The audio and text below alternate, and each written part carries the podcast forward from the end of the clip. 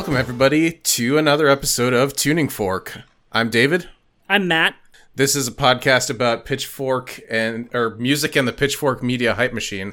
I still am not saying that often enough to remember the whole thing the first time. We have a very special guest today. Very special. Am I supposed to say something now? Do you want to introduce yourself? Hi, I'm Greg Simpson from a couple of other podcasts. This might be a podcast about They Might Be Giants and Best Midwestern, a podcast about Midwestern music, both on the PunkNews.org network. Thanks for having me, fellas. Yeah, I listened to the Giants Confirmed and This Might Be a Podcast episodes that you two did together. The crossover. And I was like, you know what? I need to get in on this action. Yeah, you know, I'm a very special guy who deserves to be listened to. I couldn't even make it through that sentence. For the occasion, we have a very special album. Mm-hmm. That being an album that got the legendary 0.0 on Pitchfork.com. Boo.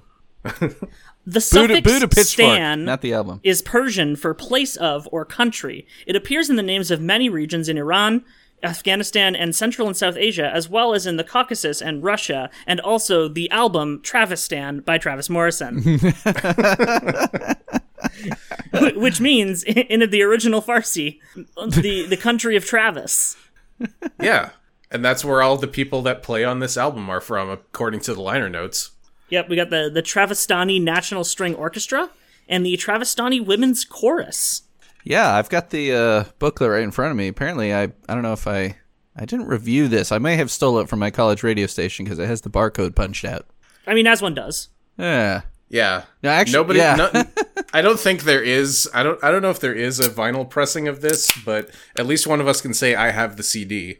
Yep, I sure do. Actually, I'm going to blame my wife for stealing this because I had already graduated in 2004, so I think she stole it. But it's funny here, the map of it and stuff. Are you guys looking at an image of the booklet? No, yeah, it's just it's listed on the Wikipedia page for me. Anyway. Oh yeah, it's pretty funny all the stuff. Producers Chris Walla and Don Zientara. Religion 100% Roman Catholic, and ethnicity 50% Scottish, 25% Norwegian, and 25% Austro-Hungarian. Travistan also has a liberal visa agreements with Vietnam, Lebanon, and Mexico. Okay. Oh my God. Do you think that's why the Dismemberment Plan broke up there temporarily? Which because Travis went off and formed his own nation? Well, apparently on the last Dismemberment Plan tour, that's what they called the van that they used on the last D-Plan tour. They called it Travistan? Travistan, the Travis van? Yes, something like that. That's what I read. That's really good. Yeah. Yeah. Yeah, so really, that was him flexing his muscles in the Dismemberment Plan then. Right. This is my van. Like, this is my van. Well, maybe he paid for it. I get to make the rules. Yeah. We're going to put shag carpeting in here if I say so. And a disco ball. Yeah. Dismemberment Plan got really good reviews from Pitchfork, and then this came out. Yeah, I think, I want to say Emergency and I got something like a 9.5 on its first issue and has gotten 10s on every subsequent, like, re-release of it. Mm-hmm. Yeah, they love that shit. And that puts Travis Morrison in the, like, very rare pantheon of musicians who have made both ends of the spectrum. Yeah, 10 and 0. 10 and 0. There's him, there's the Flaming Lips. Sonic Youth, yeah. Belle and Sebastian. Animal Collective. Belle and Sebastian have gotten pretty close. Liz Phair. Yeah.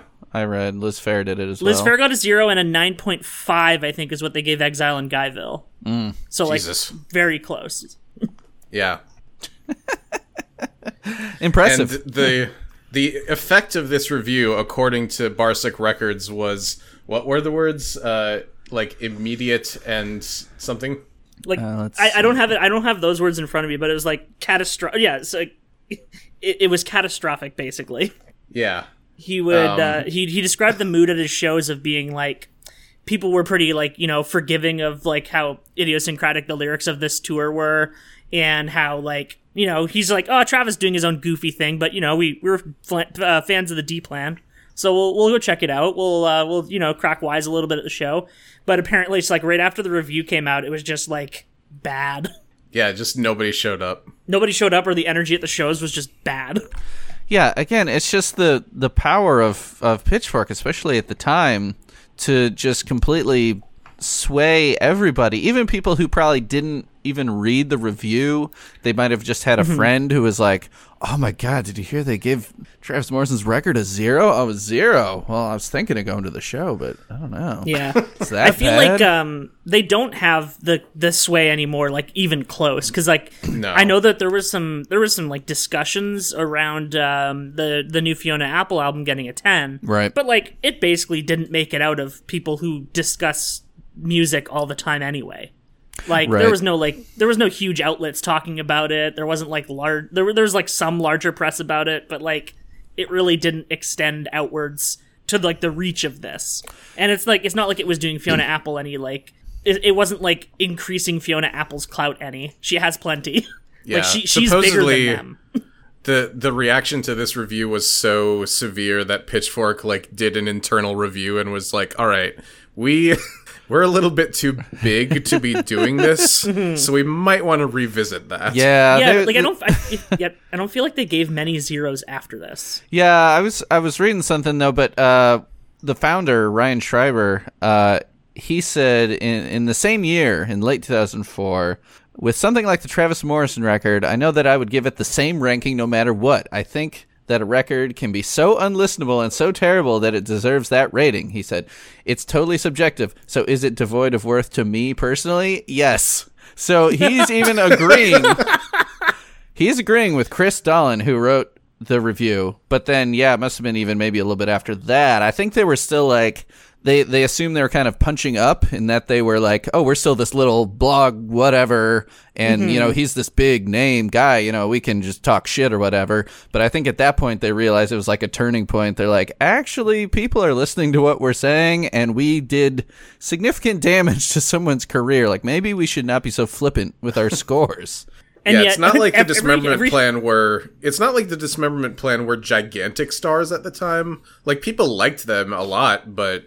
Like, it's not like they could survive that big of a hit. Right. Yeah. I'm amazed that they ended up playing Pitchfork Fest in 2011, because that's where I saw them play. Yeah, yeah. They buried the hatchet with some of the Emergency and I reissues, I guess. Yeah, maybe. I don't know. And that Chris Dolan guy apparently stopped writing for... He really doesn't do that much music journalism at all anymore, mostly like video game stuff, I think. Oh. But he had already, I think, kind of wasn't working for Pitchfork anymore. So it's like, yeah, we'll play your festival. He evolved into a gamer. We'll play your festival, but if we see that guy around, we're going to punch him in the fucking face. Oh, he doesn't work for us anymore. Oh, okay, then. I feel like the review itself didn't feel as much of a zero as, like, Ryan Schreiber's opinion of it seems to be. Yeah, like I think he was able to pick out some of the things that I ended up liking about the album. Yeah. And mentioned them in a positive light, but it's just like, and we'll get into it when we start getting into the lyrics. I feel like he just felt overall, what's the point of any of this? Yeah. Yeah, the score definitely does not match the text. I mean, it's definitely a negative review, but I think the score is just kind of like, to make a point, they're like, oh, I think that's what Pitchfork does in general. Their scores are editorial, so. Yeah, are they really still, you think? I think they've said as much. Okay. So they are still doing that, like the whole, what is it, like the whole writing staff? Do they like take a vote and average the entire staff's I'm not sure, because I feel like nothing would get a 10 if that were the case. Right. I feel like it's got to be some kind of discussion. Yeah. But they meet in a shadowy boardroom. Yeah, and Pitchfork in 2004, I mean, they were already super established. I mean, like you said, I don't think they have the... I mean, I think they still have clout, but they're not like the indie rock voice anymore. And they've kind of done that to themselves in like just being like pop and rap is pretty much what they do now. I mean, I used in 2004 in that era, I was visiting the site every day to see what was up. But these days, like maybe once a week, I'll pop over there and just click over to Best New Music and be like, what says rock beneath it? Yeah. What should I actually pay attention to? Because... After just, like, a year of going there and being like, I don't like any of this stuff. This is not... It's not your scene, right? Yeah. Like, if I want to learn about the new pop stars, I can, you know, go to Rolling Stone's website or something. I don't know. Right. Go somewhere a bit less pretentious than Pitchfork to hear about it. If I want to hear about Carly Rae Jepsen, I'll just ask Matt. Yeah, I will gladly tell you which the best new songs are on the new album. Unfortunately, They did not give that a high enough review for us to talk, a high enough score for us to talk about it. Yeah, that's or too bad. A low enough one. Are we ready to jump into this album with the first track? Yeah, I think so. Sure. So it starts off with part A of a 4-part song called "Get Me Off This Coin." Tiny portrait of my bedside on a single sense. Now you give me a penny for my thoughts, so think I'll give it back. My mind is a terrible thing now, baby, but the guy you got now is a hack.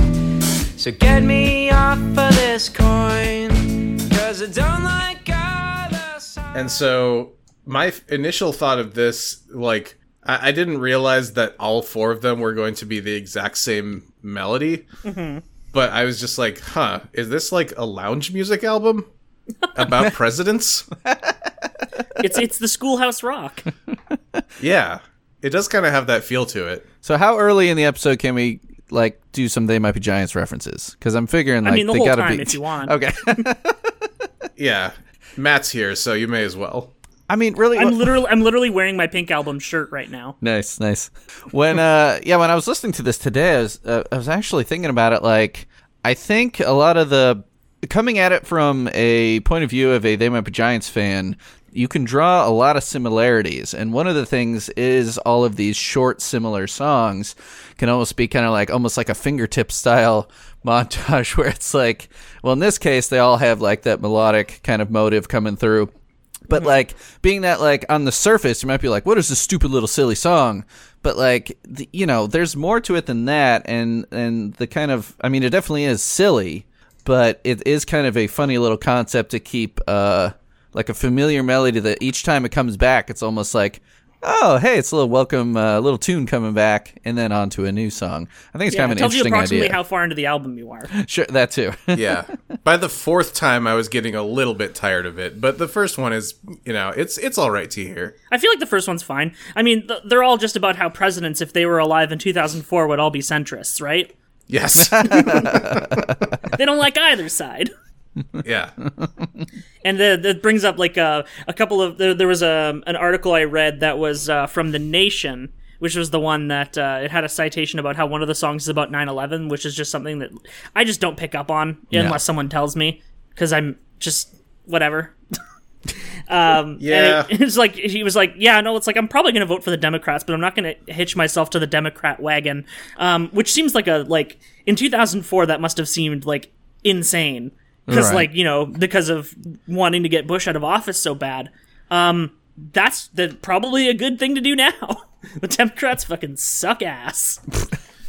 Everybody sucks ass. Oh, everybody does suck ass. But yeah, just like, it's like, I'm probably going to vote Democrat, but I'm not hitching myself to their wagon. Probably a good thing. Yeah, this was after having a couple elections where there was a third-party candidate that everyone blamed for not getting the outcome they wanted. Mm-hmm. Right. A strategy that still works to this day. Yep. Always blame a third party. Yeah. I turned 18 just in time for the 2000 election. I voted for Nader, so it was my fault that Bush got elected, clearly. Oh, my God, it was you. You did it yourself. It was all me voting for a third-party candidate in a blue state, solidly blue Illinois. I did. Thank you, Greg. I did it. Sorry. Yeah. Well. To me, this is the least bad. You did Bush. So you did Bush, and Bush did 9/11. Yeah. So by the transitive property, there you go. A. But we're not here to make value judgments. We're here to talk about change.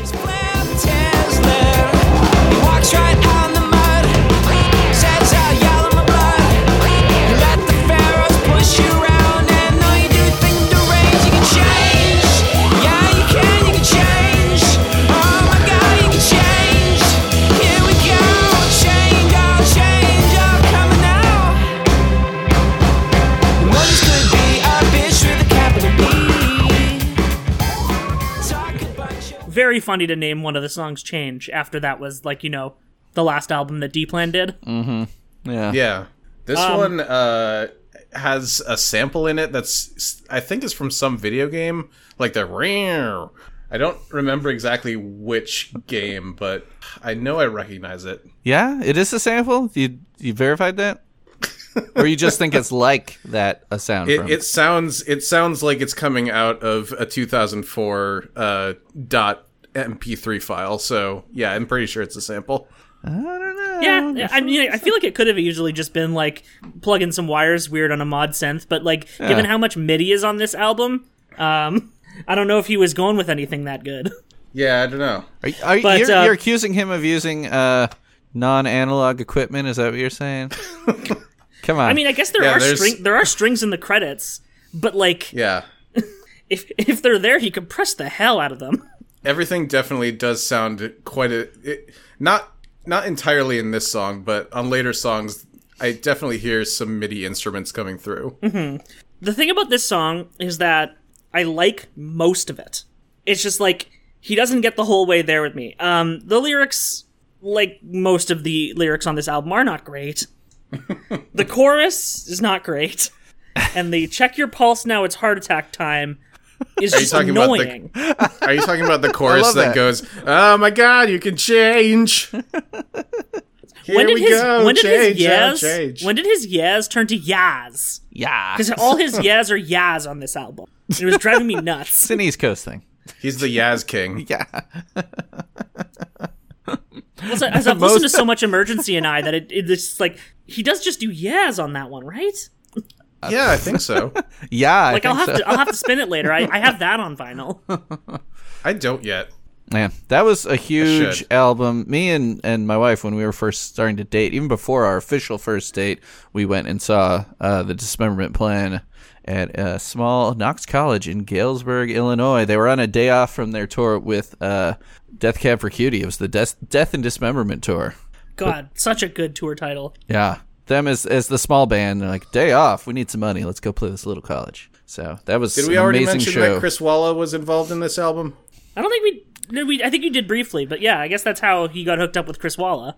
Yes, I mentioned that he's apparently he's also Roman Catholic because they're all 100% Roman Catholic in the Republic of Travistan. Oh, good to know. Yeah. Yeah. Chris Walla, though, that dude, I mean, there's a lot of records I love that he's produced. And you guys are already ripping on the keyboards, but I think, you know, coming off the Dismemberment Plan, I mean, they had a lot of really sick synthesizer sounds. And so maybe he was intentionally trying to make some stuff like a little chintzier, a little cheesier, and just to kind of, I mean, he obviously loves keyboards, but they're not as prevalent on this as on Dismemberment Plan albums. But, I mean, I think it's probably a conscious change, and I think having synthesized instruments can be a choice. I don't think he's trying to pull one over on us with any of the sounds. It's a conscious change. Exactly. God, some days, you know, you can change. I think the lyrics about this, I wouldn't call I mean, you're saying that the lyrics on the album in general are bad. I think, again, it's a conscious choice to get out of the kind of very emo vibe of the album change. Like, they got just really moody on that album. I mean, honestly, I listen to Travistan more than I listen to Change. Coming up, like, it just was, like, nice and it was peppier, you know, like the Dismemberment Plan is Terrified, Emergency and I, the kind of Dismemberment Plan that I liked. But I think the lyrical choices is just, he just wanted to sing about some stuff that wasn't so emo. And saying Moses could be a bitch with a capital B fits right in there. Talk a bunch of weird shit and you had to agree. While I was up there talking to plants and growing my beard to my nuts. Thank you, Travis. Thank you for this. He saw that scene in Monty Python's The Life of Brian with the old guy in the hole with the beard that was taped to his scrotum. And he was like, yes, I need to make a song about this. Yeah, I don't know. I think I'm pretty sure Travis is like pretty decently into hip hop and stuff. And a lot of these rhymes, this is stuff that could fly if someone rapped it. Like hip hop dudes, they can get away with silly shit. and it just goes by so quick, and then they're on to the next thing. Like, even in, like, deeply political songs, you'll hear some really good rappers dropping silly references and stuff like that. And I think, rhyming like guts with nuts, you know, why not? Yeah. I feel like the problem is mostly the rhythm he keeps with it.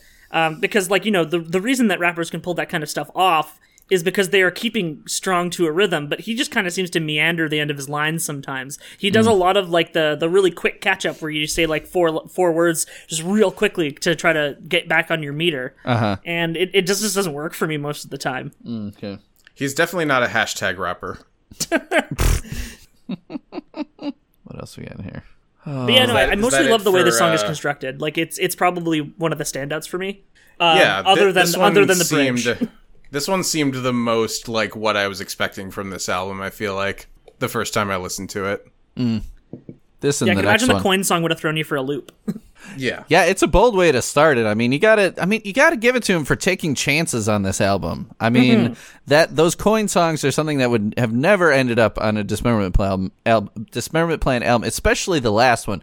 But he was doing silly stuff in the early days of the Dismemberment Plan. Like, if you think about The Ice of Boston, where it almost gets to, like, a Weird Al point in the song, where he's like, and I strip down, and I don't remember the lyrics exactly. I'm naked, and I take a bottle of champagne, and I pour it on my head. And then there's people out the window, and they're like, looking at me, looking at them, looking at me. And then the phone rings, and it's my mother. It's like, hey, Travis, how's Boston? It makes me... It makes me think of the difference in tone between the first, or I guess the only two studio albums by Slint. Like, the first Slint album just starts with, what's his name, Brian McMahon yelling at Steve Albini that his headphones are fucked up. And then Spiderland is this huge, like, mood piece that is, like, considered a masterpiece by everybody. Yeah. So, yeah. Yeah, that very, very, very different styles going for there. But what I'm saying is that it's not unprecedented. Like, there is precedence that he has thrown a lot of silly lyrics out there, and it's not like it's coming totally out of left field. If I don't have sex in, like, in the next by the end of the week, I'm going to die. Yeah, that's not that one's not silly at all, though. That's a serious song. Yep. Born in 72. Born Caucasian, it's true. I'm white, and it's a good thing too, 'cause I don't get pulled over by the cops, and if ever, then it's one that stops, not three. And I'm born as well as can be. Well, I'm still more important than she. My friend got passed over for a raise, and she said, "Oh, so good." He's white, and it's a good thing too, because he doesn't get pulled over by the cops. and if ever, then it's one that stops, not three. Yep. Still relevant. I mean, it's about white male privilege. I mean, this song's still totally, totally relevant. It seems like it's about his white privilege and how he doesn't do anything with it. Yeah, it's just like he points out all these things, but he doesn't really go anywhere with it. Like, I feel like he doesn't expand upon the idea enough. He just kind of says, "Yeah, that's kind of how it is, huh?" Yeah, and that's why this one didn't land with me as much. Like, it's just I was born into this extraordinary situation. That's it. I mean, maybe that's the idea, though, is that, like, feeling like, especially, you know, he's got a band ending, he's trying to start something new, he's kind of like, you know, where am I in my life? Have I really accomplished anything? You know, I've had everything going for me because of, you know, how I look, the way, you know, how I was born. And, you know, here I am, just another white indie rock guy. I mean, you know, so hey, yeah. What did I say? What did I do? Yeah. We're always paid more, even if less skilled. Might be a little self-dig there.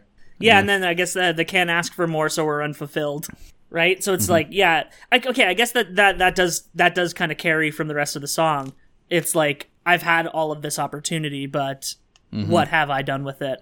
Whereas I was just kind of hearing it, it's like, I've had all this opportunity, and then a period, and then the rest of the page is blank. And that's really how the song read to me the first couple of times I listened to it. Yeah. Okay. Like, I was thinking of it in contrast. Do you know AJJ at all? Yeah. Mm-hmm. Yeah. So, like, American Tune. is the one that I would think of that's like a pretty close parallel to the way this song is built. Okay, yeah. And that one's like a very much like, I have all of this and it's fucked up, so carry it forward and, you know, try to bring your good fortune onto others. Right.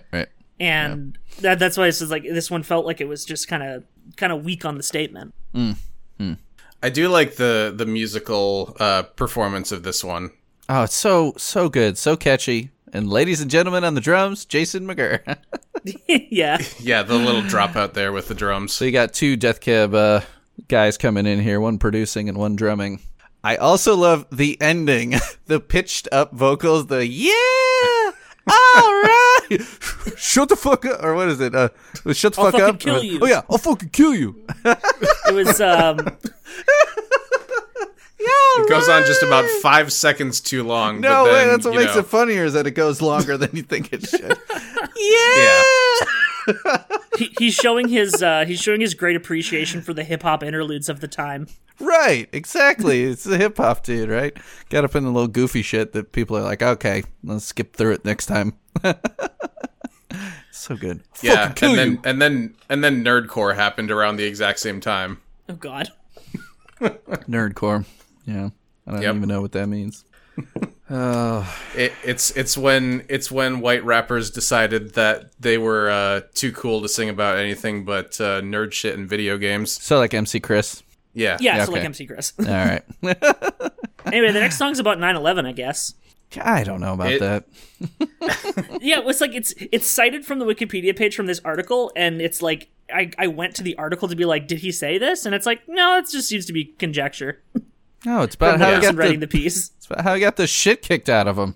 This one is called My Two Front Teeth, parts 2 and 3. And I heard this white hat say, no, sir, I never heard a thing. Oh, yeah. I started to speak, but the air in my mouth felt funny. Metallic and runny, weird enough to catch my breath. Where's part one? I don't know. I like that this one is built like... It's built like a campfire song. A campfire song? It's just elaborate. It's just like a story that he's telling. Yeah. And it's like a very, very simple chord that he's doing like the whole time. And... Yeah, until the outro. Until the outro, yeah. And it's very goofy. And... It kind of grew on me on the second and third listens. Yeah, I like this one. I like this one more than a 0.0. I'll put it that way. Yeah. It's another one where it's like some of these lines, I wish he would kind of, shorten them up a little bit. But I think that's kind of in the spirit of the way this song is written, is that it's almost like it's just complete stream of consciousness. Nothing on it seems very deliberate. And that's definitely a choice to make. But it seems like it could have done another pass on the editing, just to tighten up the lines a little bit. There's still some good rhymes in there. Like right off the bat, the second I saw, but the first was Sucker Punch City. I got my ass kicked by a committee of whom I don't know. Got that internal rhyme in there, city and committee. And to me, just like his words here, again, it's like something that very traumatic that happened to him. I mean, randomly getting your ass kicked and your teeth knocked out is not fun, but like calling it Sucker Punch City, it's like you're taking the air out of the balloon there. You're like, yeah, this shitty thing happened, but I'm gonna joke about it a little bit now. Yeah, it's very silly. Yeah, I love it. It's kind of just setting the tone up front. Mm-hmm. Yeah. Do either of you know what he's referring to when he talks about a white hat? Where is this? The door was ajar, and I heard this white hat say, no, sir, I never heard a thing. So the thing with this album is that it being from, like, the earlier part of the 2000s and also, like, not super popular, David had to add most of the lyrics to Genius. Yeah, I was going to say, like, if you're looking at the Genius page right now, all these songs are only in the album on Genius because I added them earlier today. Wow, doing the work. Look at that. And even then, and some of the lyrics are a bit off. I'm like the third top Travis Morrison contributor on Genius now. Nice work. Someone already put in all y'all. Yeah, Greg, you got to go in and do the annotations now. Then you could be the number one Travis Morrison expert. I'll be like, this one is not about 9/11. Where are you getting that? Like, I'm still trying to hold on. Where's the white hat part? What verse are we looking at here? It's in the second paragraph. Second stanza. Yeah, the second stanza. That's what I was looking for. Imagine being on a music podcast and knowing music words. Couldn't be me. Yeah. Patrol car, white hat. I don't know. I mean, policemen don't wear white hats. I mean, who wears white hats? That's the only thing that I've heard that term for before is a genre of hacker. Yeah, same. That is the only context in which I've heard the term white hat. Yeah. I'm sure someone is screaming right now listening to this. Ah! How don't you know that? Let's see. White hats. Comment and subscribe if you know what a white hat is. White hats. Yeah, I just googled it and it seems to be all stuff about hackers. Is there a dadlier reference that he could have made than Gordie Howe? Hey, he was born in 1972. White hat, a virtuous hero, especially in a cowboy movie, a good guy. Okay. Well, I suppose. So definitely not a cop. Good guys in westerns. Yeah. Yeah. Well, think about Westworld. The black is the the guy wearing black. The guy with the black hat, he's the bad guy. The guy with the white hat, he's the white guy. The white guy. Yeah, that actually makes a lot of sense. Yeah. So the white hat. I don't know. So what is it saying that no one came to his defense or? I don't know. No one was.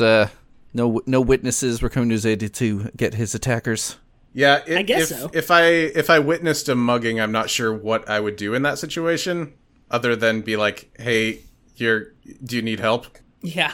And it was multiple people, so I mean, if you're just out there by yourself, you're like, stop that, you guys." I don't know. They read his weird pro-Iraq war article and just decided to jump him in the streets. Yeah, his blog post. Such a weird post. Yeah, actually.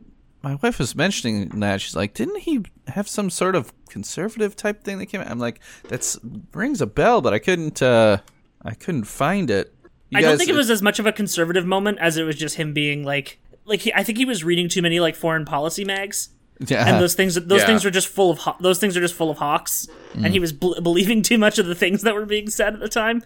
Because it does seem like it's not like he was voting. It's not like he was voting Republican in 2004 or anything. Right. Do you think people were asking for his opinion when he wrote that? Oh, most certainly not. Was there a big enough online following of Travis Morrison in 2003 for him to get a big audience? Well, I mean, platforms didn't even exist at this point. It was just on some random ass blog. Yeah. Yeah. And then somebody cross-posted it to a forum. Yeah. Because I guess that's just how you had to do things. That's how things were shared. There was no central spot for things. Yeah, nope. 2003, I mean, MySpace, I think, was starting up. Mm-hmm. Did he put it on his MySpace page? Yeah. Shared it to his MySpace page. His top 8 all checked it out. The whole song is just him getting kind of gradually more pathetic about it, and then, trying to put a brave face about it. And then, of course, the outro is just all I want for Christmas is my 2 front teeth, repeated over and over yeah. In kind of a faded vocal, which is something I found grating the first time, but kind of funny the other 2 times. Yeah, same. I feel like that's a lot of what this album is. I think I'm endearing to it a little more the more I talk about it. So I think that's you doing the work there, Greg. Oh, you're welcome. I think, a lot of it might be, maybe this is his quarter-life crisis album or something, where he's reverting back to all these childhood things, for one being, the song All I Want for Christmas is My 2 Front Teeth, to kind of ease the pain of, the very adult thing of getting your ass kicked in front of the Gap. Maybe that song is part 1. Yeah, maybe. Yeah, I don't know. Or part 1 was the sounds of their fists hitting his face. And so parts 2 and 3 is this is the afterwards. Yeah. The Are we ready for part B of Get Me Off This Coin? Happy leave. Now I can't say I follow America. The scene just ain't the same. Well, I'll just kick it at Monticello. The guys you got now have no game. So get me off of this coin, 'cause I don't like either side. I like my nations in constant revolution, and and my booty wide. Sure. So none of this needed to happen. Same tune. Same tune. Really hate Matt, this one. You were saying something. You were saying something about. Yeah, you were saying something about the instrumentation in Part B that you hated. God, now I can't even remember. Hmm. But anyway, this there sure are some lyrics in this one. It's the Thomas Jefferson one. Yeah, very clearly the Thomas Jefferson one. Yeah, smoked a pound of Mary. Yeah, Jefferson famously was in many relationships, quote unquote, with his slaves at the time. Don't like to think about it. Don't like it set to a jaunty tune. No. Don't really give a shit about what he thinks about being on a coin or not. Don't like that Travis decided to end this song with "and my booty wide." Yeah, that's a little. that definitely would not fly if this song came out today. Yeah, it's a little insensitive, I'll say. I mean, not enough people listened to this back in 2004 for it to matter. Yeah. If Pitchfork didn't cancel him, then someone else would have. Yeah. Yeah. I mean, he's singing them from the point of views of these presidents, but yes.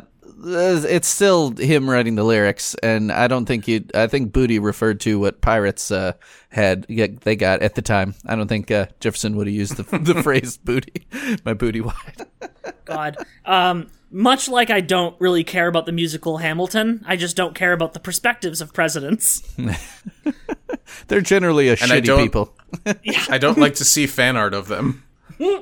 Fan art? Is this an inside joke I'm not aware of? No, just. Greg, be glad that you haven't seen some parts of the internet that we have seen. And let's just leave it at that. All right. Yeah, I don't want to know. The next one is about what basically all of the presidents have done so far. People die. People do die. That is true. It's the fact. People die. There they go. You cannot say I did not tell you so.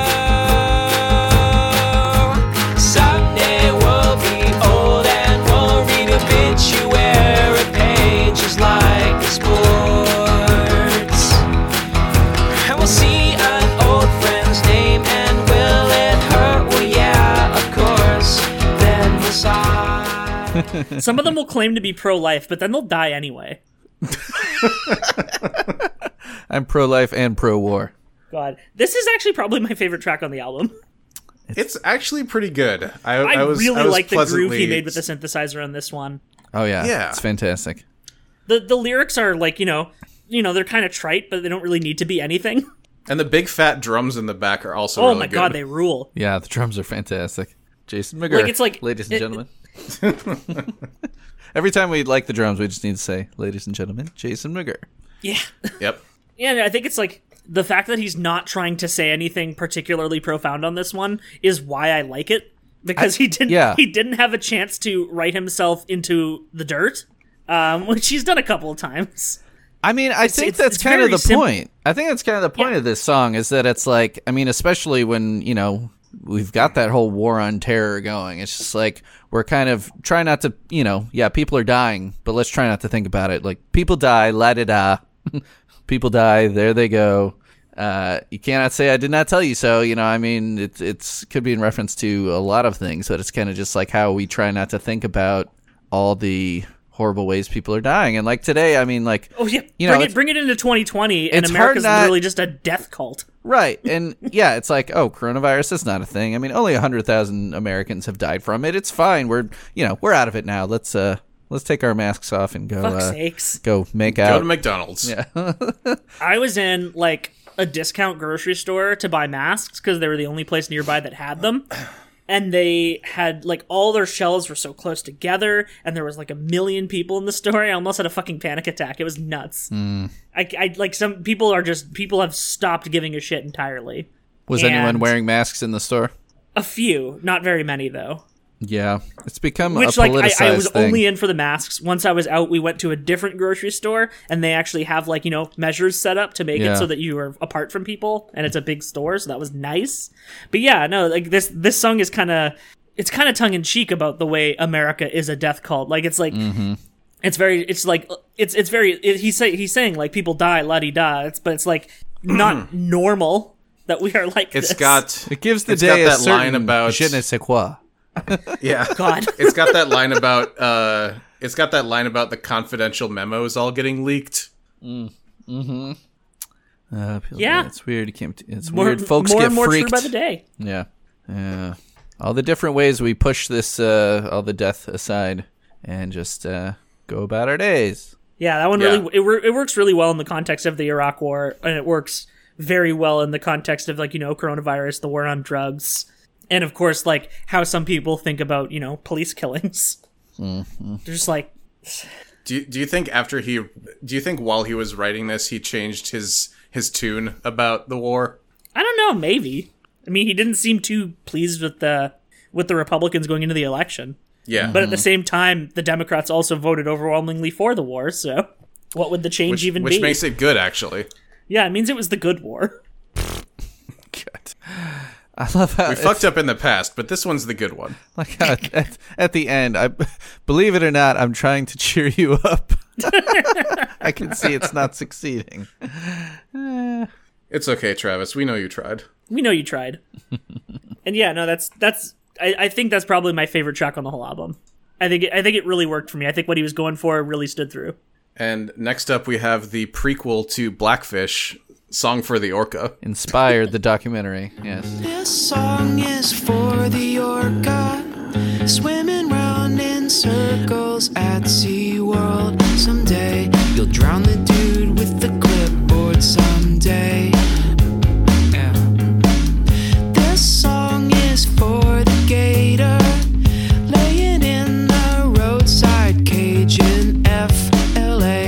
Tear the cracker to shreds someday. Yeah. Well known. Holla back. Holla back is the first lyric in this song. This song is fantastic. I mean, it's, you know, I love a good Tarantino movie. I love a good revenge tale. And this is like nature having its revenge. You know, it's a great song. And it's got that Dismemberment Plan vibe in that it's still... It's catchy and it's got a good beat to it, but still got that kind of like melancholy feel to it of, you know, some of the more, you know, this one isn't supposed to be silly, but a lot of the stuff you could consider kind of dark comedy if you like that. I feel like that's definitely like the way he's phrasing the revenges is definitely going for kind of a dark comedy angle. Like someday you'll find a sweet aorta. Yeah, the someday, pitbull. Someday. Yeah. Yeah, the pitbull, right? Oh, man. One will fall over that railing someday. I'll see the story on MSNBC, and it feels so right. This is a lion, though. It's not Harambe. Or Harambe. Harambe. I'm already forgetting the name of the poor gorilla. Poor gorilla. Yeah. That poor guy. God, that was like, what, 5 years ago now? At least. Yeah, that was a while ago. And there's no songs about it at all, and we're not talking about any songs about it. Well, here you go. The song is for the ape now, staring out through the bars with comprehending eyes at dull and useless people. That's the only one that doesn't involve maiming. The ape just wants to chill. Just doesn't want to be in the cage. Yeah. Because he has comprehending eyes. Yeah. I'm smarter. Meanwhile, the python wants to crush air from somebody's lungs. Yeah. Someday. Yeah. So the orca, I don't know, the first one, though, someday you'll drown the dude with the clipboard. This one also just seems very, like, primed for kind of a sing-along. It does. Yeah. It's very sing-songy, which is, like, fun with the subject matter. A song about escaping, which really kind of dovetails well into the next song as well. Yeah, I just don't see, like, a zero... Even at the, like, I don't see how you got to think with a zero that there are no redeeming factors to the album. But we've just talked about, like, other than the "Get Me Off of This Coins," which we're like, I don't know, could go without them. You got, I mean, we've said positive things about every other track, and I think there's a lot of kick-ass tracks here. I think a lot of it is just, I think it's a certain pretension. Oh yeah, because it's like the way he's saying these things are in very, very simple. And very, you know, kind of one-dimensional ways almost, and which I don't necessarily think is a bad thing. This was around the time that they started like going absolutely apeshit for Colin Malloy. Yeah, they want someone who's saying a lot of things. Yeah, Colin Malloy has many words. Travis Morrison does not have enough words for us anymore. This isn't literary enough. Because Picaresque was within the same year. Yeah. And also has Chris Walla on it.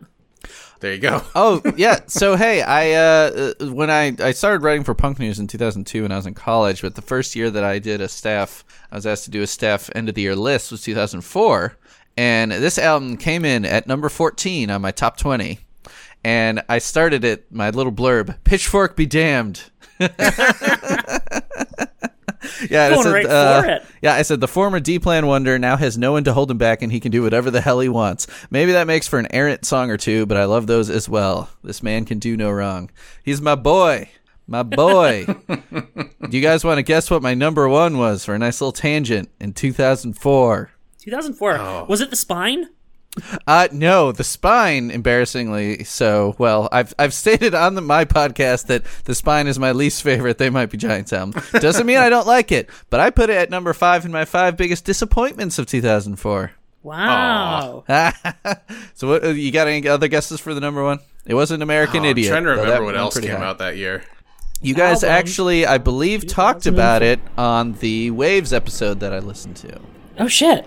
If only I could remember. Because of the producer. Remember anything we've ever said. Because of the producer of King of the Beach. Oh yeah. Now I have to go look that up again. The thing is, as I've said before, Greg, when I say something on a podcast, it immediately leaves my brain, and I'm never able to think of it again after that. Dude, you're telling me I'm like 20 episodes ahead of recording this movie podcast. Anyway, was it Modest Mouse? Could it have been? Yes, yeah. It was Modest Mouse. Good news for people who love bad news. That was my number one. Mm-hmm. Yeah. Okay. Yep. Yeah. And I'm like, okay, it was the only thing that Dennis Herring produced in 2004, so apparently he put a lot of work into it. Now, and I do like Travistan a lot, and that's why I wanted to do this episode. I probably, though, here I have it above Magnetic Field's Eye and Ryle Cali More Adventurous, which I would definitely, those would have bumped way up and past that, and looking back on it. But at the time, again, I think this review kind of just made me dig in and just listen to this record even more. I'm like, fuck you, this record is good, man. It's not Emergency and I, but it's got fucking, bangers on it. We didn't call them bangers at the time. That's kind of how I feel about Andrew WK's I Get Wet, like prior to their Mea Culpa review in 2012. Got it. So their only review up was 0.6 for so long, and I'm like, yeah, this album's dumb, but it's my dumb album. I dressed up as Andrew WK for Halloween in 2002. It's a good and easy costume. It was great. Yeah.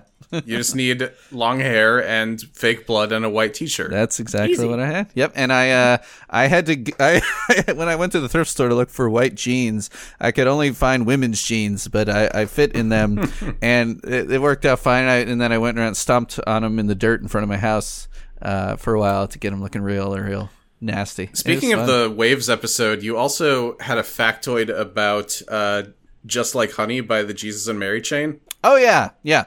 So the famous beats, the boom, boom, boom, ba. The very first recording of that, at least the one that has inspired all these other ones, is Be My Baby by the Ronettes, written by Phil Spector. And of course. Yes, and that one, even it's got the castanets and everything, and you'll hear a lot of bands that I was just listening to a Laura Stevenson song called Master of Art that also starts with it. You got to put like a big reverby tambourine in there or whatever. But the story is, I'm blanking on the name of the drummer. I don't think it was one of the Wrecking Crew guys. I don't think it was Hal Blaine, but the way they cranked out songs and albums so quickly is that they were just really good at catching on to things and like working in cool patterns. And what the drummer said about it in an interview is that he wasn't quite ready when they counted off the song, and he actually whiffed on beat 2 to only hit beat 4 with the snare. So then he just continued the pattern to make it seem intentional. So he was planning on it being boom, boom, boom, but he whiffed the 2, so it went boom, boom, boom. Which I think is just amazing because it's this iconic beat that everyone steals. And I actually have a new song going that I'm like, I'm giving in. I'm going to use that beat for one of my songs. Oh, you might as well. You just have to. It's a rite of passage. That's such a good adaptation too. Like being like figuring out before the end of that second measure that oh yeah, I guess I'll just continue with that. I guess you got to be kind of quick on the fly if you're a drummer in general. Mm-hmm. Yeah, those studio guys, like they were paid good money to record like a whole album in a day back then in the 60s. Yeah. Are we ready for Any Open Door? Sure. I think so. Yeah, I'm losing my mind here. 'Cause they think nothing through. No, they only react. My headache is worse, but my bags are all packed now. Any open door looks good to me now. I think that this is such a good follow from Song for the Orca, just because Pitchfork definitely disagrees that this is a good song. Well, they could suck it. But it just again following the very simple themes laid out on this album. The song about escaping and maiming, followed just by the song about escaping. It works. It's a good follow up. Yeah, definitely. I like how it goes into kind of I don't know how to describe it. It's sort of like a krautrocky, shoegazy thing towards the back half of the song. Mm. Like the like a motoric beat. Yeah, yeah. Which is a very Pitchforky thing of you to say. It is. Those two sentences. It's almost like I've been reading this website a long time. And there's glockenspiel on this one. He's got fucking cowbells in the latter half of this song. Ooh. The part where he's just kind of vocalizing as that beat plays. I'm literally listening to it right now. I just felt like putting it on. Yeah, it is a very shoegazy kind of thing there to just get ethereal with the vocals. Yeah. It sort of slowly eases you into it throughout the song. Yeah, it's got a good build. It's a good song. And again, kind of fits in with the kind of moodiness of Change, the Dismemberment Plan album. Yeah. It was sort of Britpop-y feeling to me. Yeah, it's very kind of Kinks or something when the Kinks go acoustic. I think this is probably the part of the song where he pulls off the higher register the best too, because I generally think he does best when he's in his kind of talk singing at his normal lower kind of vocal range. But he kind of pulls off a kind of almost like a Rob Crowe-ish kind of vocal on this track on the first parts of each of the stanzas. Do you listen to a lot of Pinback, Greg? I wouldn't say they're one of my favorite bands, but I'm fairly well-versed in them, yes. You can at least summon what a Rob Crowe vocal sounds like in your head. Oh, yeah. I know I reviewed at least one of his solo records for Punk News. I don't remember which one. Yeah, he just put out a whole bunch of covers, actually. I needed to actually check that out. Yeah, his new cover album's actually pretty good. I enjoyed it. He's just really good at recording acoustic guitar at this point, because he's been doing it for so long. When you're in as many bands as him. Yeah. Seriously, the dude just can't stop. I don't know, he might have close to as many bands as he has albums. One of those restless guys. What was that really, didn't he have a really obscenely named, metal Goblin thing? Cock. Yeah, there you go. Instantly springs to mind. Yeah, no, naturally. Goblin Cock. I always think about Goblin Cock when... there's a Nardwuar interview of Odd Future. Yes. And he gives Tyler, the creator, a Goblin Cock record. Yep. And Tyler's just like, Goblin Cock!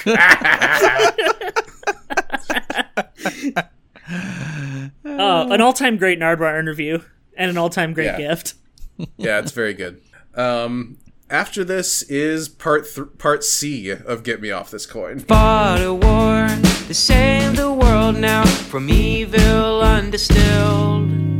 And yeah, to do the job right, a lot of folks were killed. No one wanted to get involved. It nearly was too late. Oh, they said there was no risk to us, but risk comes to those who will wait. 6 million... Which is about which president? This one's Roosevelt. I'm trying to remember. Yeah, this is Roosevelt. Okay. This is a track that the article that I mentioned earlier that was in The Nation made them think that he was pro-war.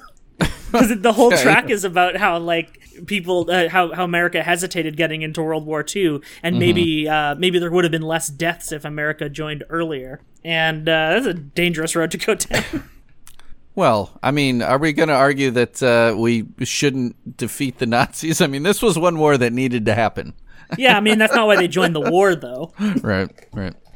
Yeah. It conveniently ended up in such a way. Yeah. And then you're saying at the end, when George and his boys did get to Auschwitz, the Red Army liberated Auschwitz. Let's get the facts straight here, Travis. Yeah, that's true. Yeah, Russia lost more people than anybody. Yeah, I'm firmly in old man status now. I'm actually in like episode 3 of Ken Burns' The War documentary. So that's how old I am now. I mean, you know, watching Ken Burns. Yeah, well, hey, I mean, fucking, I've watched jazz and baseball a couple of, but his other two big subjects. Yeah, well, I still need to see the.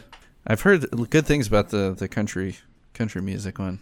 But I always get Ken Burns and Rick Steves mixed up in my head. What? and Steve Dave from Clerks. Yeah, and Steve. Get him, Steve Dave. You tell him, Steve Dave. I think about Mallrats way too much because I live like 10 minutes away from the mall where it was shot. You do? Oh, yeah, the Eden Prairie Mall. So it's still there. It hasn't failed like every other mall. It's still there. They continue to renovate it, but I wouldn't say that anything but like the movie theater in it is really that popular. How about the escalator rides? Are they still good? The kids still riding the escalators? They must be because, like, yeah, they still have escalators for sure. When a bloodbath ensues. I miss Jason Lee. Where the hell is that guy? Clearly, he went back to skateboarding. Did he, though? He was a good skater. I have no idea, actually. Oh, man. So I'm trying to think of what he's even done. What Alvin and the Chipmunks. And, he's done Alvin and the Chipmunks, yeah. That's some of the most recent things he's done. Yeah. I'll tell you, as far as early out sitcoms goes, My Name is Earl was pretty funny. Yeah, which also had Ethan Suplee in it, who was in Mallrats. Oh, yeah, yeah. Mm-hmm. Apparently, a lot of the people involved in that show were Scientologists. Really? And Jason Lee also is one. He is? Oh, man. Are you sure? I know, right? Damn it. What the fuck? Though Beck says that he was never one. Now, that's... did you guys see that recent news? That's what he's sticking to? Yeah, he's like, oh, well, I was, you know, supposed to be in it, but I never really was one. I don't know. Yeah, well, I mean, he at least has the excuse of being born into it. Right. Most people don't have that excuse. Mm-hmm. Mm-hmm. Yeah. That very strange circumstance of being born into Scientology. It's just, it hasn't been around for that to be true of many people. Yeah. True. Yeah. Hmm. And then moving into Che Guevara posting. Sometimes I wonder what the old dude would make of broken windows and pink hair. Would he throw down his old world sneer? Would he care? Maybe he'd cheer. Maybe he'd just find the Twins game and he'd sit back in the old chair and pop a beer. Yeah, yeah.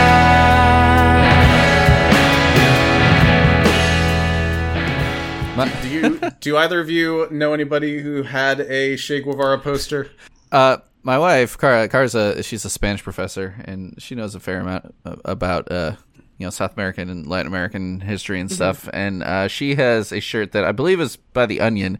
It's Che Guevara wearing a Che Guevara shirt. It's a shirt of Che Guevara wearing a Che Guevara shirt. That's real good. It's fantastic. I don't know. I feel like by the time I hit college, it was less in vogue to have Che Guevara shirts in your dorm. Or shirts, posters. Scarface posters are still very much a thing people buy for their dorms, though. Yeah, Bob Marley posters. I actually had a Mallrats poster in my college dorm.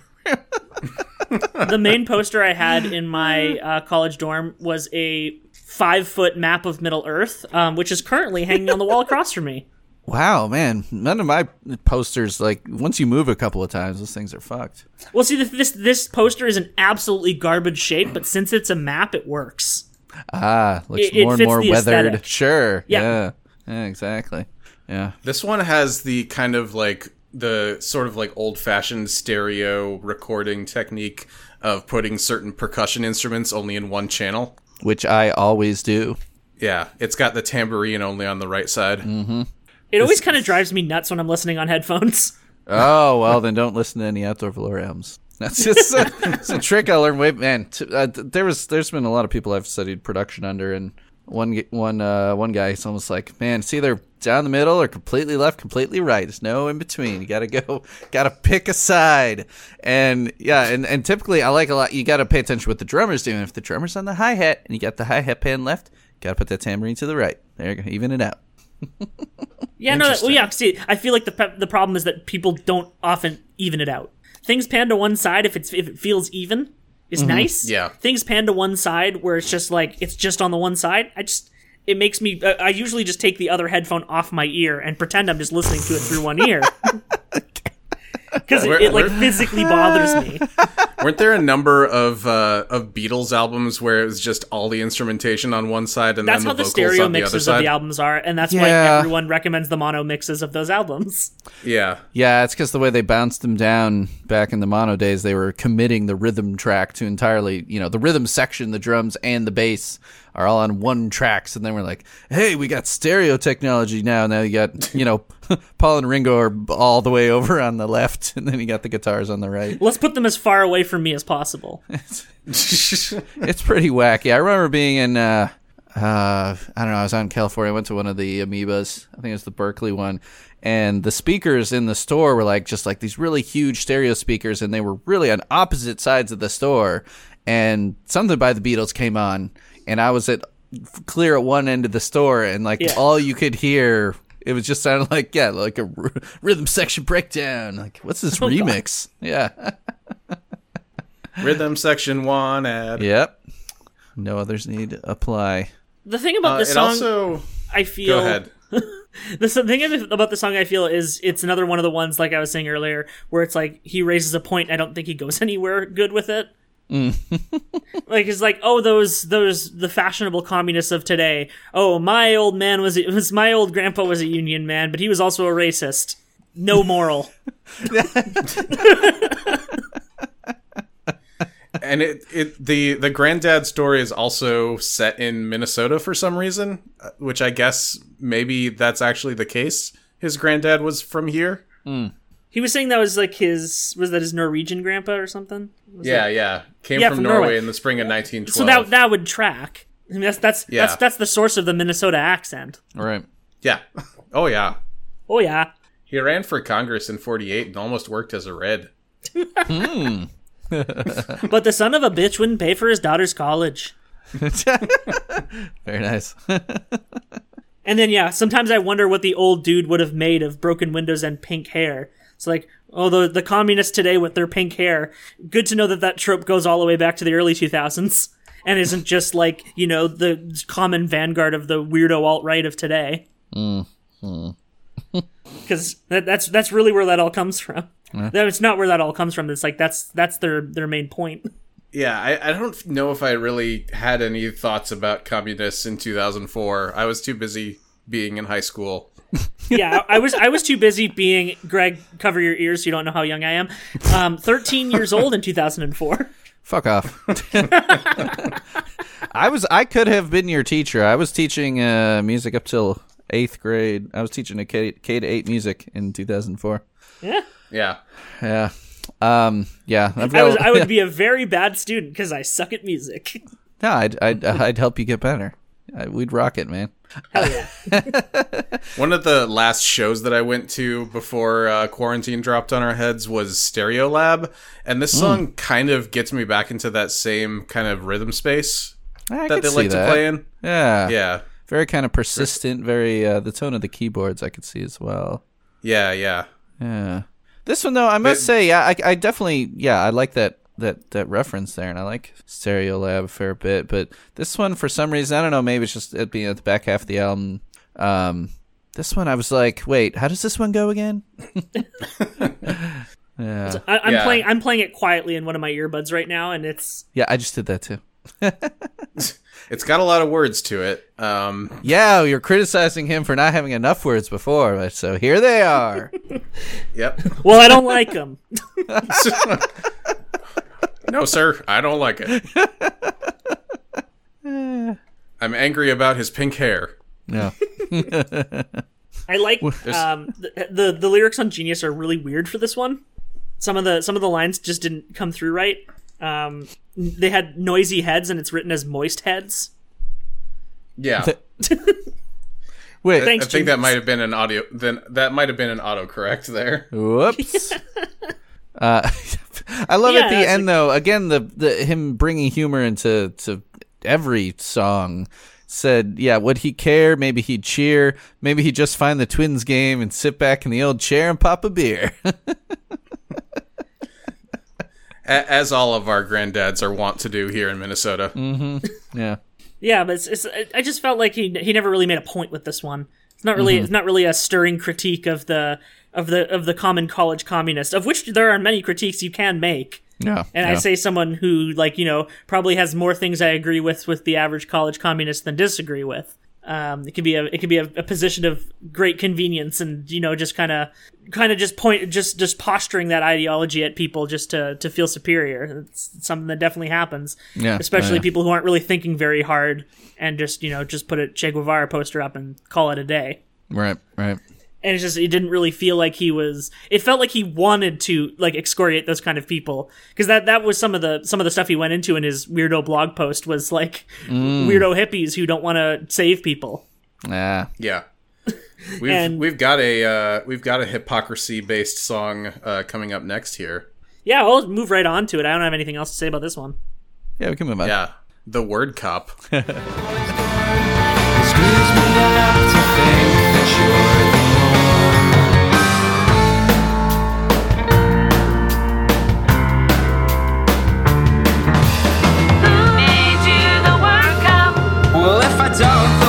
Are theirs, and that's sick. You'll be calm out if you don't stop. No, you see that's their whole trick. You need to think about what's real. This is absolutely the kind of song I can see Pitchfork hating him making. Like, it's just, it's very just, hypocrisy is bad. Okay. Yeah. I like the words to it. The words to it are very good, but they also read like he wrote it in about an hour. Well, yeah, it reads like a fucking, like, how you open a best man speech by saying, Webster says about love.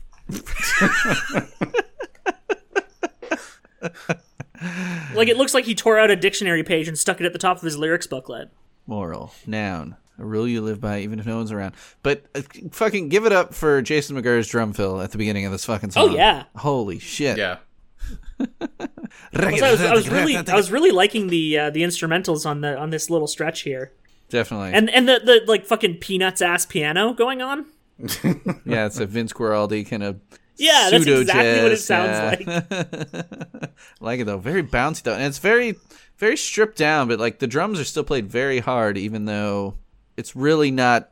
Like, the rest of the instrumentation is hard, rocking tune, but the drums so like, crash, crash, crash, crash. Yeah.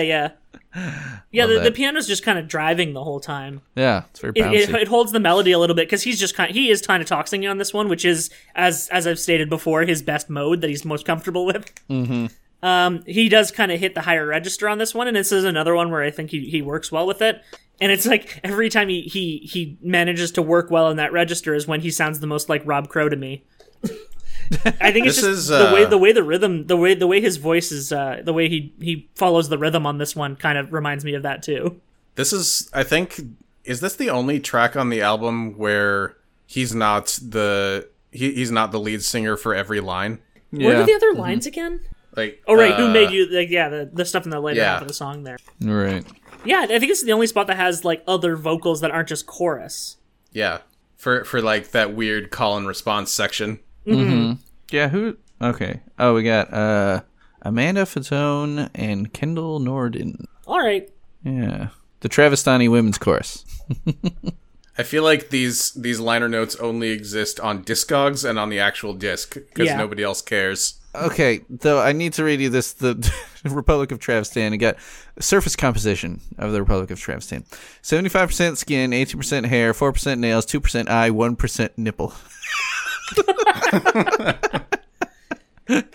Travis is 1% nipple.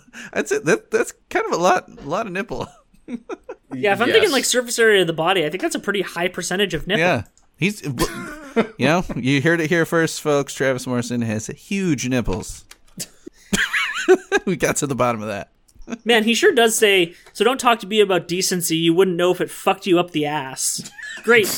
Thanks, Travis. Thanks for that one. And then he rhymed ass with crass. And now I'm getting crass, yeah.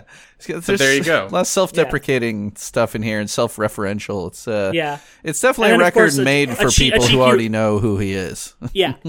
And of course, like the cheeky offhand reference to pedophilia in the Catholic Church, which, you know, I'm sure was all the rage at the time. And is like, you know, it's a pretty decent thing to bring up in a song about hypocrisy.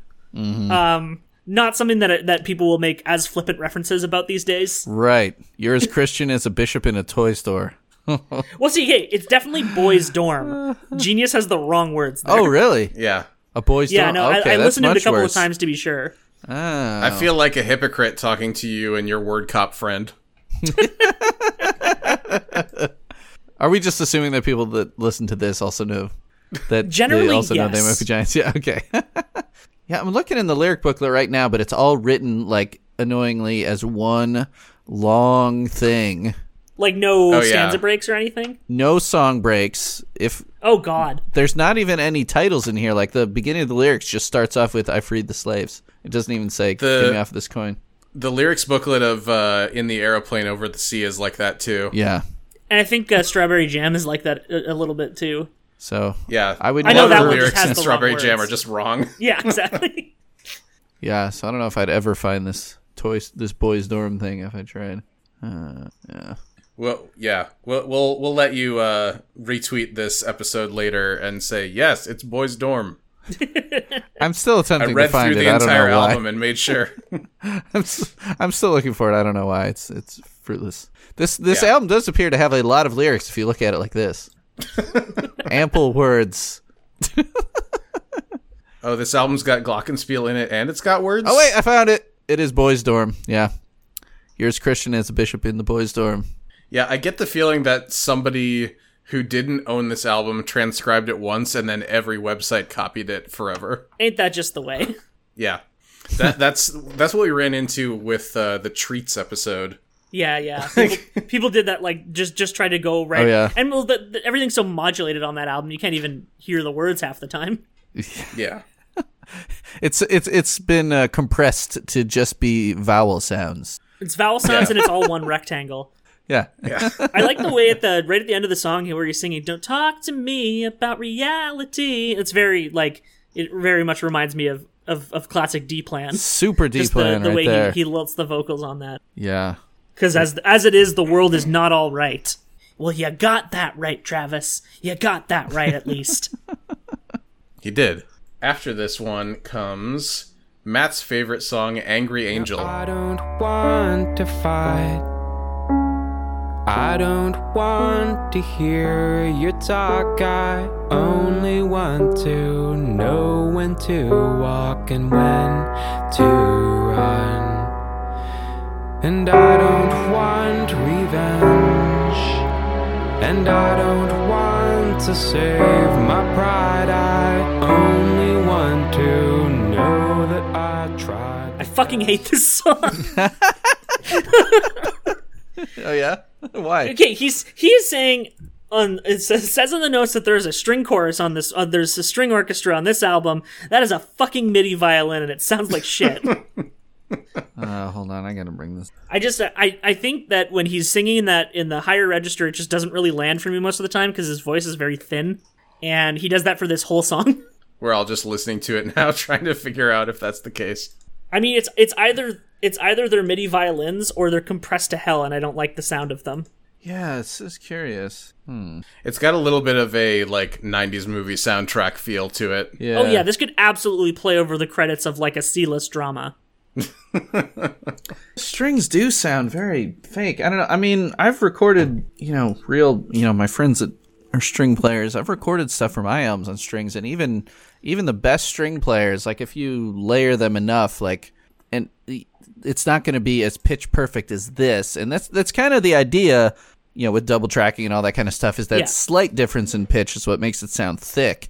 And this almost just sounds like it's just every single one. Like, did they auto-tune the strings or what? Because it just sounds too perfect. And, like, the vibrato is way too robotic. I don't know. Yeah. Yeah, that's what's making me think that it was a synth. It's just the way it sounds exactly like the violin synth on my old Casio keyboard. So yeah, I'm looking at the credits here. It says all the it even has a conductor listed. I'm looking at the lyrics right now, and it's just I don't remember any of these because I just hated the instrument so much that this song just never registered in my head. So if you guys want to talk about this one, you can go ahead. I don't have much else to say about it. Yeah, this says it has 3 violinists, 2 viola players, 1 cellist, 2 cellists, a double bass, and Dave Durst, Fred Durst's brother, conducted. No, I don't know. Just some guy named Durst. Fred went one way, and Dave went the classy way, orchestral. Yeah, I mean this one, I guess gotta have a slow song on the album, but yeah, it doesn't really do much for me. Yeah, and it's just it's functionally the album ender because there's one more "Get Me Off This Coin" interlude, and then there's a hidden track. Mm-hmm. So thinking in proper album chronology, this is really the closing track, and the fact that it doesn't do anything for me kind of sours me at the end of the album, which is why it's it took me a second listen to appreciate some of the songs better because I just kind of came out of it well, what the heck was that one? It's got at least one or two interesting lines of lyrics in here. I feel your feathers brush my back as I give myself up for the night. The crystal fangs shine by the moon, and you ask me who you should bite. But then he follows it up with you. But you treat justice like a whore, and you're not even close to right. Which is a choice. That's a line. He doesn't mince words here. He gets right to it. You wouldn't know crystal fangs if they fucked you in the ass. Oof. Oof. Ouch. Oof. Ouch. Yeah, there's definitely some things in here where, if he had bandmates, they might be like, are you sure about that one? Are you sure about that one? You sure about both that one? The words and also, just their production choice on this one. Yeah. We got our last Get Me Off This Coin. Yeah, part D. You name a town after me now, and no one American boats, tyranny, poison the world, and we were the antidotes. It gave no quarter, and now you use me, so choose what doesn't matter.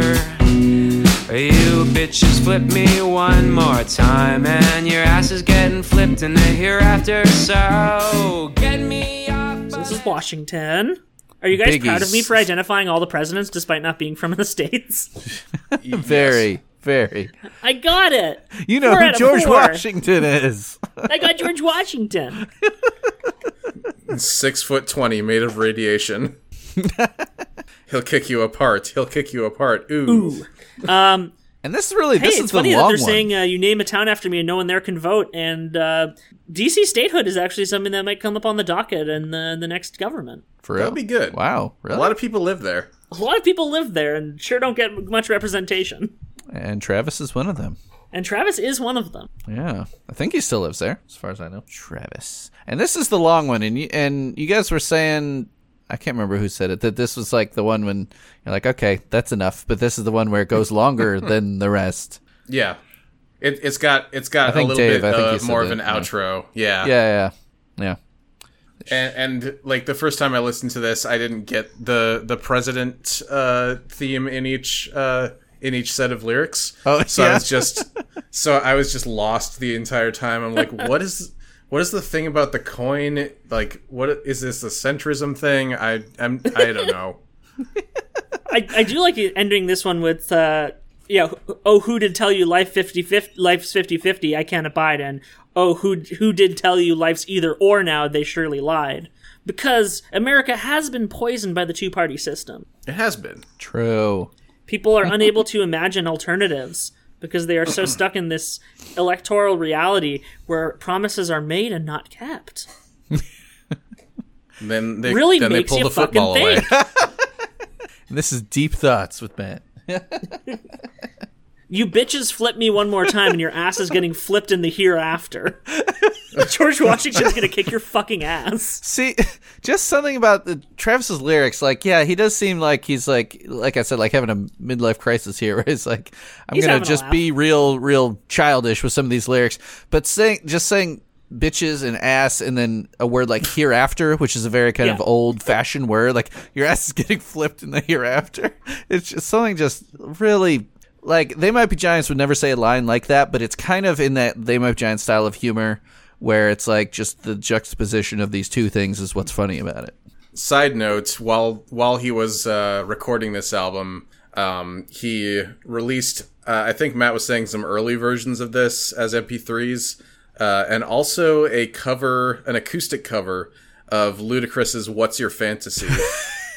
Is that what you guys were talking about in the Facebook thread before when I was like I walked into the middle of something about a cover, so it's horrible apparently. Oh, it's so bad. Yeah. I mean, I'm very familiar with the Ludacris song What's Your Fantasy, because that's like early 2000s hip hop is most of what I grew up on because of my older siblings. Mm-hmm. And that song has like a lot of rhythm to it, and Ludacris has a lot of personality, and occasionally like the way that Travis will sing, like, this isn't like the in the terms of like acoustic covers of hip hop go, it's not like completely removing all elements of it being hip hop from it. Like, he's basically just covering it, but his instrument happens to be an acoustic guitar. Right? Yeah, so he's not like he's not doing a shitty white cover. He's not doing a shitty white boy cover in it in the same way that most people do shitty white boy covers of hip hop songs. Like Ben Folds. He's doing a shitty white boy cover of it in that he has no personality while rapping. Everyone's first reaction to that comment is, "Oh, like Ben Folds." Like Ben Folds. Yeah, like Ben Folds. Yeah. Which he has stopped playing. He's like, that was not... He has stopped playing it, but he did very much say the N-word in his recording of that song. I think the drummer says the N-word, doesn't he? Oh, yeah, because the drummer does the Snoop Dogg lines. Yeah. It's like, either I'll give those to you, buddy. Someone who nonetheless said it. Yikes. But it's cheeky. Because it's cheeky. But yeah, no, it's a pretty straightforward cover, but it just has no personality to it whatsoever, because that's the main thing about Ludacris. He's a very like bombastic personality, puts a lot of force into his lines, sure, and none of that is there. Right. And also, he didn't put much effort into his beat that he made. I don't think Travis is too fast or too furious enough to handle it. That said, he does not slip over any of the lines. He clearly did it. He clearly practiced it enough times that he at least raps it to the rhythm and on the rhythm. So I will give him that. But it still sucks. Tell your boyfriend not to be mad at me. But let's not let a bad cover bring down this album, because he did not put it on the album. He knew better. He did not put it on the album. Yeah. But David just wanted to put a clip of it in here, and so now he can do that. Oh boy. I'll put it as the outro to this album, or the outro to this episode, rather than put it in between. Yeah, that's probably fine. The actual album. Right, because we do still have the hidden track. We do.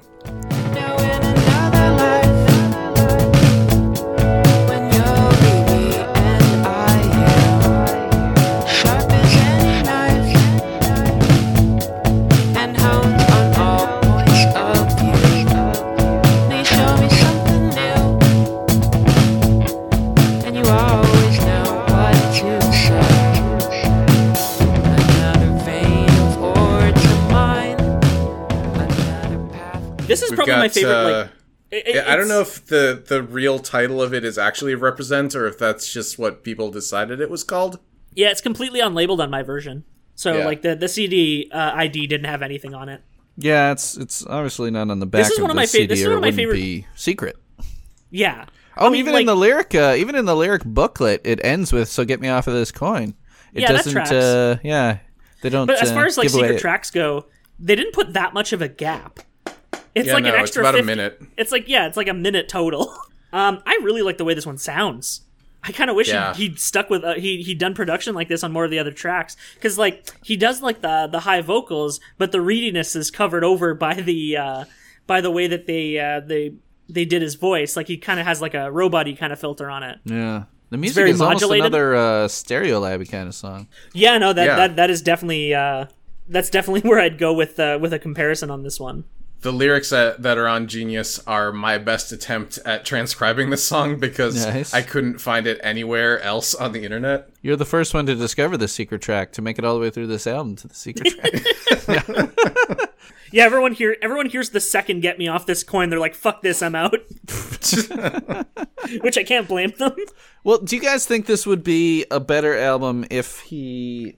Well, okay, it sounds like you think that it would be better if he just deleted all those, but do you think it would have a better Pitchfork review if he deleted those four sillier songs off of it? Maybe. It would get a 1. I could still see. I think that no matter, I think that like just generally the way that the references and the themes that he's carrying throughout the album are very simple and surface level, which again, not necessarily a bad thing, was already enough against him that it wasn't going to get a great score. Mm-hmm. It's what Pitchfork was not looking for at the time. Right. Yeah, well, I mean, like Pitchfork at the time was very self-serious. Oh yeah. They still kind of remain that, but like they're able to have some fun. Like we were mentioning when talking about Dan Deacon, it's like the area in 2007 where that album came out is like pretty much the only time we can imagine them even being into something that silly. It's a very silly album. Mm-hmm. It opens with a fucking layered Woody Woodpecker sample, after all. But like 3 years before that and 3 years after that, I can't imagine it. This was only a couple years out from Brent DiCrescenzo's review of Kid A, and I think they were still feeling the reverberations of that guy. Oh man, that is. Did he give it a bad review? That album, I don't remember that review. Did he not like it? No, he basically fucked the album over the course of the review. Oh, okay. Yeah, it's probably the most like. Ridiculously, it's like the stereotypical Pitchfork review that people think about, which is why we have the sign-off line for this show that we do. Yeah, I had never seen a shooting star before. 25 years of rotations, and I had never seen flaming debris streaking across the sky. Tom York placed his face around the microphone as if he was trying to kiss around a large nose, and that's about as far as I can remember into it. What? Oh my god! It is. Wow. Incredible. Whew. Eventually we're going to have to cover that album, and it will involve us each reading out the entire thing in full. Like a screenplay. Yeah, basically. I mean, there are Pitchfork reviews that are written in the form of screenplays. They're real bad. The less said about their more experimental reviews, the better. I wrote a review once as a recipe, which I actually went over pretty well. People liked it. Oh, that's pretty good. I do like that. Once this hidden track is over and done with, my thought on this album is it's like even if you don't like the lyrics of it or even the themes of it, it's a competently made album. Yeah. Chris Walla knew what he was doing. It's better than Lulu by Lou Reed and Metallica for sure. Which is that is the last low review album we did. We did 2 in a row, and then we just haven't done any in a while. It was that a 0? It was time. Was that not a 0? It was a 1 point something. 1.0. How the fuck? Yeah. Yeah. God, this is like, just Lulu was spiteful, not better than this. Yeah, the review of this is just spiteful, and it's really kind of sickening because I mean he did go on and make another. I mean, I guess not technically a solo album, the Travis Morrison and the Hellfighters, but and then the Dismemberment Plan reunited and did an album. But he for all intents and purposes, he basically disappeared. And I think the backlash of this review definitely played a part in souring him to just putting his art out there. And fuck this guy for that. I mean, Chris. What is it? Chris fucking Dolan or whatever. Dalen. Yeah, I tweeted at him recently after we were after Matt and I had initially talked about it. Yeah, I tweeted at him and he did not respond. But I was basically like, "Fuck off, dude. How's it feel to ruin someone's career?" Fucking dick. I do like the idea of him hearing that a full 16 years after it happened. Yeah, you know, it's funny. Like I found this Consequence of Sound for 2014, so even 6 years ago, but this I guess was the 10th anniversary of that bad review. They tried to do, it's called Prisoner of Travistan, a failed oral history. There were enough people that didn't want to talk about it anymore that the guy basically wrote an article and he's like, yeah, that's about all I got because no one wants to talk about it. Yeah, that was similar. There was a guy who went through and like talked to various people about getting a 0 from Pitchfork. And actually, the only person who did talk to them was Travis Morrison. Oh, yeah? He actually... I completely forgot about that until this came up. I'm going to try to find it. Oh, yeah. I remember this now. But yeah, I remember reading it, but I don't remember what he said. So there's this little thing at the end of the Consequence of Sound. So Travis did issue a little statement to this guy. He didn't do a full interview with this Consequence of Sound guy, but he said, so Travis said, it's one of those mid-career albums that life artists make where they choose fumbling for new things over doing what they know well with a sure hand and maybe less inspiration.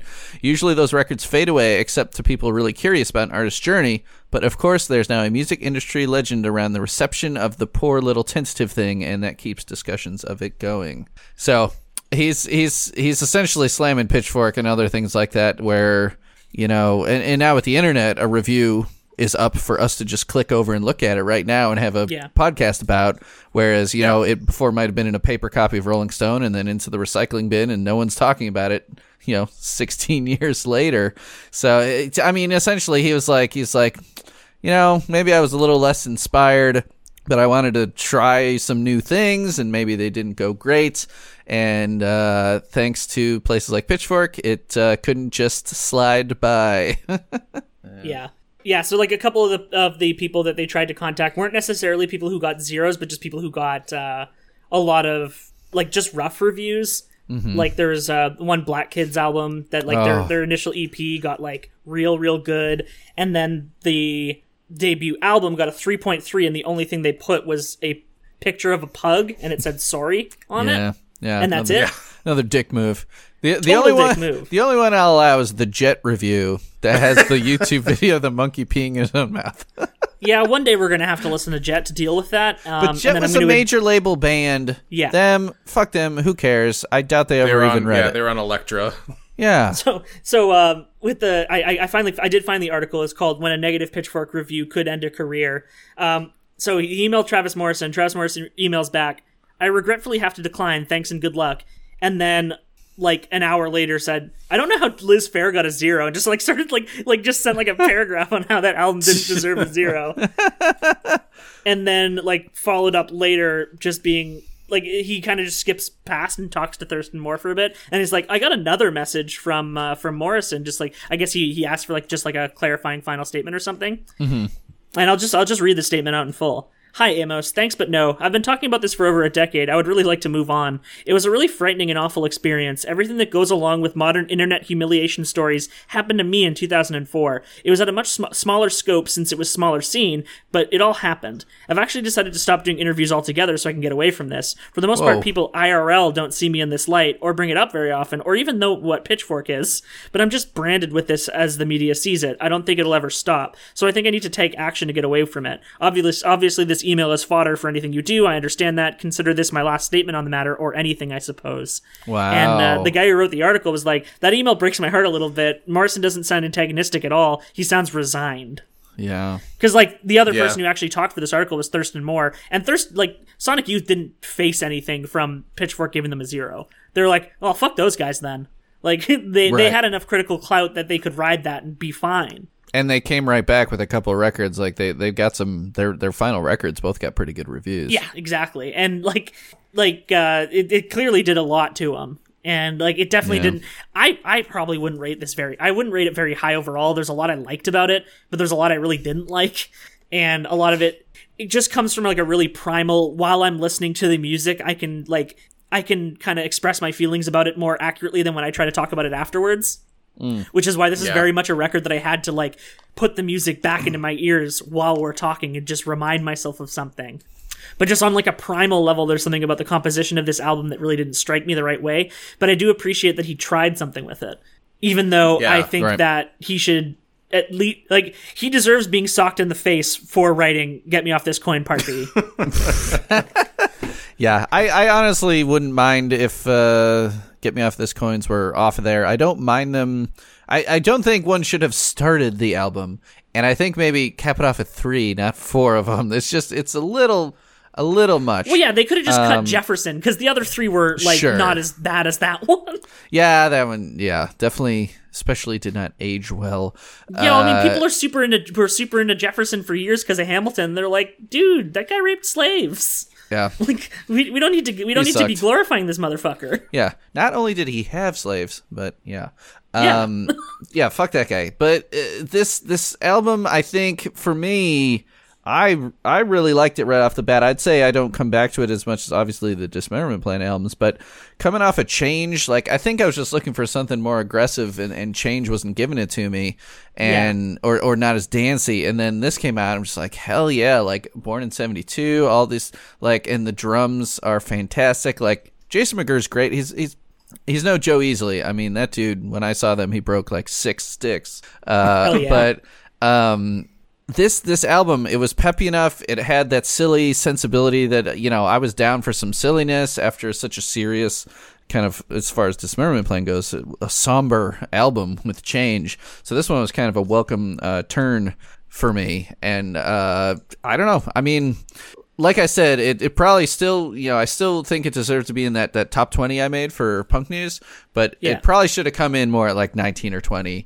I definitely did listen to it a lot, especially when it came out, and I still stand by a lot of it, really. Mm-hmm.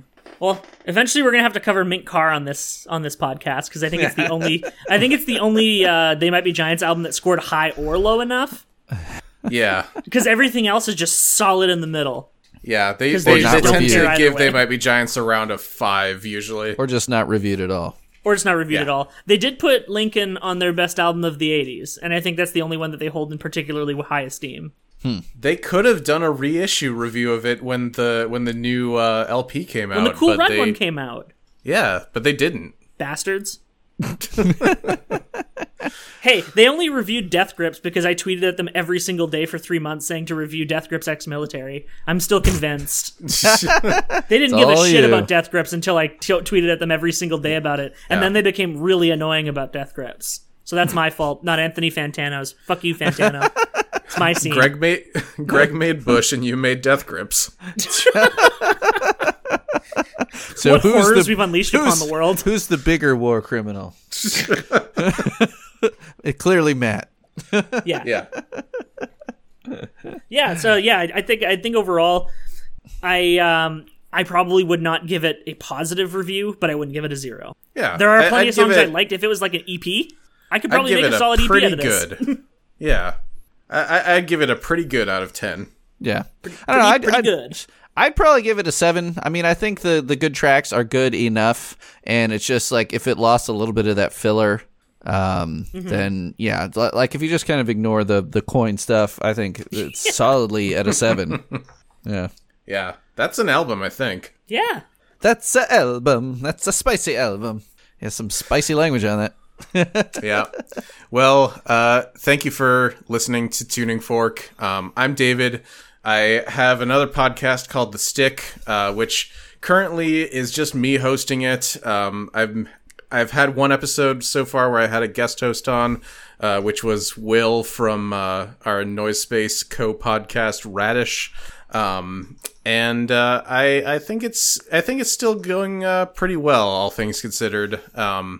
We'll have to see how that goes in the future. It's a podcast about Homestar Runner. And as a millennial, I care a lot about Homestar Runner. So go listen to that if you also fall into that category. You could follow me on Twitter at Daves with 3 Vs like waves. And I'll go ahead and let Matt plug his stuff because he has a lot more of it than I do. I mean, most of it's inactive. It's fine. I'm Matt. I run the podcast collective on which this and many other podcasts are hosted called noisespace.xyz. We just built a new website. Been doing that for like several months. Really, I like it. A nice consequence of being presently unemployed is that I have a lot more time to do the stuff that I never had any energy for. And rebuilding and completely moving an entire website with like, you know, gigabytes upon gigabytes of audio files on it to an external server, so I don't have to worry about them anymore. Now everything is nice and smooth going forward. It's nice. I do like a snooze website. It's a snooze website, and we got 26 podcasts on it now. Some of them active. Including this one? Including this one. Yeah. I keep one of my podcasts on there almost as a sick joke at this point, because we only ever recorded 2 episodes. They were recorded 1 month apart from each other, so like relatively close together, and that was in 2016. What was that one about? We probably won't record another one. It was about Canadian culture. It was called The Field Guide to Canadiana. And we both just feel weird about Canada as a country at this point and don't really feel like encouraging it. Nationalism isn't cool, folks.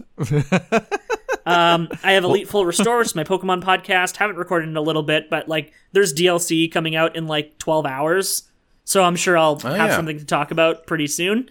We got Giants Confirmed, which actually has not recorded an episode since we had Greg on. We'll get around to it. Don't worry about it. I inspire all of you guys to actually make episodes. I think that's like what I'm here for. I've recorded 0 episodes since Greg was on our podcast. And Greg, I'm sure you've recorded a couple dozen. I'm about to put out episode 86. I've recorded up to 107. God damn. Yeah. Good backlog. Yeah, I'm stocking up Patreon episodes now. I just recorded one with a bunch of accordionists to talk about our favorite accordion moments. Yeah, I saw that. That sounds sick. Yeah, it's going to be great. And we're doing an all-accordion cover of The Statue Got Me High. Oh, hell yeah. Yeah, like instrumental, like the melodies will be accordion. Everything's accordions. Nice. I think there will be actually drums in it, though. I did have people suggest that we just clack the keys around a lot for the percussion. It's going to be pretty sweet. And Cormo's going to be on it. Oh, hell yeah. Yeah. And then, my last podcast is the politics podcast, Henry Kissinger's Pokemon Going to Die.